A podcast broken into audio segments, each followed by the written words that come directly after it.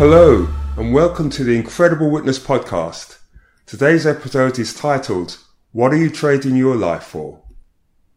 I was waiting in an accident and emergency waiting room to see a doctor due to an injury I received several days earlier. The large room was teeming with people, anxious to be seen so that they could be- leave the crowded confined space and return to the comfort of their homes, or do whatever else they wanted away from the depressing A&E waiting room. Suddenly, everyone's attention was drawn to a small woman with a husky voice. Let me go, let me go, she yelled at the entrance of, to the hospital, whilst flanked by two police officers, one of whom was holding her arm. The other was positioned in front of her, blocking her escape. For some minutes, she fell silent at the, uh, at the hospital entrance and was then escorted to the reception area. She beat me up! She fucking beat me up! She screamed agitatedly. I asked the police for help, but you lot don't help at all, do you? The diminutive, stout woman continued speaking to the officers, but as she was no longer shouting, I could no longer hear what she was saying. As the commotion had calmed down, the attention of the patients refocused on the door where medical staff came out to call your name. Suddenly she began shouting again. She could have killed me! She was so dangerous my dad was even scared of her. I need help. Protection. Don't you understand? The woman's face was now red and her voice quivered with distress. I want my mum, she began to whimper like a young child. I don't have my mum. I need my mum, but she ain't here. She appeared to mutter, mutter something to herself, then cried, What's the point? I don't get it. I don't know why I'm here. I don't see the point. There's no point. At that moment, my name was called and I went in to see the doctor. When I came out, the woman was gone, but her words and obvious distress remained with me, reverberating around in my head. I didn't know the woman's history or background, but it occurred to me that she was someone who could be at risk of taking her life. Just a few days earlier, I'd watched a documentary on television where Alex Beresford was talking about the prevalence of black men being at, at risk of committing suicide. It was disturbing because some of the people who had either committed suicide or had attempted to do so appeared to be engaged in pursuits of great interest to them, leading at least on the surface what appeared to be full, active, fulfilled lives. Yet it later became clear that for some reason they were burdened by events or circumstances in their lives that meant that their lives were devoid of the meaning and purpose they required. It is obviously an incredibly distressing situation when anyone feels so low that they arrive at the conclusion that their life is not worth living. That got me thinking about life and how essential it is to have found or identified your purpose for living, your reason for being, that thing you were put on this earth to do, that purpose that gives your life meaning. But how many people take the time to discover their life's purpose? I suspect the reality is that very few people ever make the time to ask themselves that question.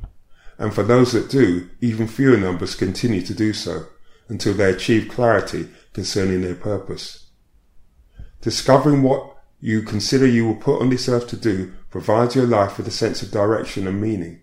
It's the difference between knowing where you are going and why you have that place as your destination, as opposed to having no clear idea why you should why you should head in any direction and thus having no destination in mind.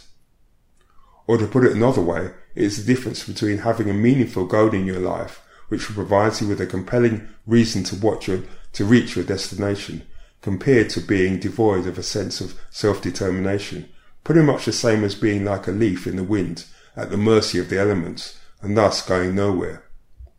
The point I am making is that life isn't easy. It was never meant to be. There are innumerable challenges you are called upon to overcome throughout your life that drag you down to the depths of desperation and despair. Having a clear goal in mind and a strong reason to reach your destination provides you with a purpose that not only gives your life meaning, but acts as a balm against the difficulties and challenges that we all face. Having discovered your purpose provides you with a reason to get up every morning, but it gives you much more than a reason to get out of bed. Discovering your purpose means discovering something that you love doing, something that fills you with a sense of fulfillment and something so important and meaningful to you that you're prepared to trade your life for it.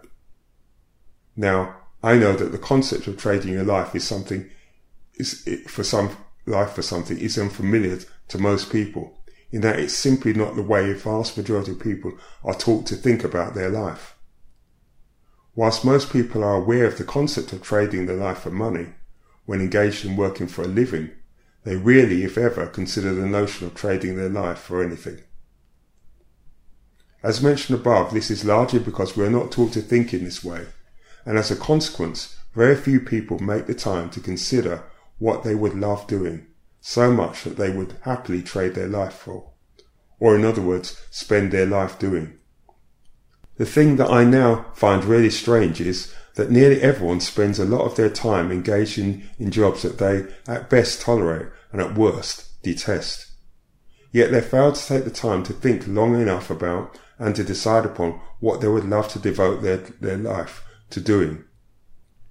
Taking the time to think about what you'd love to spend the rest of your life doing is really the most essential investment of time you can ever make.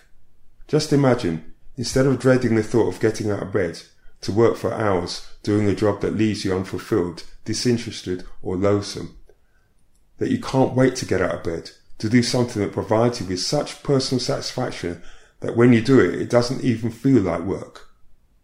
And the icing on the cake is that you're getting paid for the time you spend doing what you love to do. Consider also the difference this would make to how you feel about yourself, your life, and your world. People who have found what they love spending their time doing and who have devoted their time to pursuing their dream and making it a reality are so inspired by, that, by their life that depression, despondency, and despair are emotions and or a state of mind that they, that they are totally insulated against. They are insulated against depressing thoughts and emotions because they know with certainty that their life has meaning and they have discovered exactly what it is that gives their life purpose and a reason not only for living but for thriving. Discovering your purpose is more valuable than any material possession you could be offered you could ever be offered. Whatever you decide to trade your life for has to be so intrinsically valuable to you that you could not put a price on it if you tried, because it is the difference between merely existing and thriving, living the life of your dreams. This being the case, you might ask yourself why everyone, or at least a lot of more, lot more people, fail to devote the time to finding out what their purpose in life is the answer would appear to be one that is somewhat depressing and uncomplimentary. Namely, that most people simply don't think or care enough about themselves to devote the time to invest in their life. Now, you might say that if people don't want much from their life, then that's a decision that as adults they have made. And of course, that is true. But there is a much less extreme position than suicide. It's a position that I suspect many people experience. It may not feel as, as terrible as causing you to have suicidal thoughts. And you can become so accustomed to it that you don't even think about it.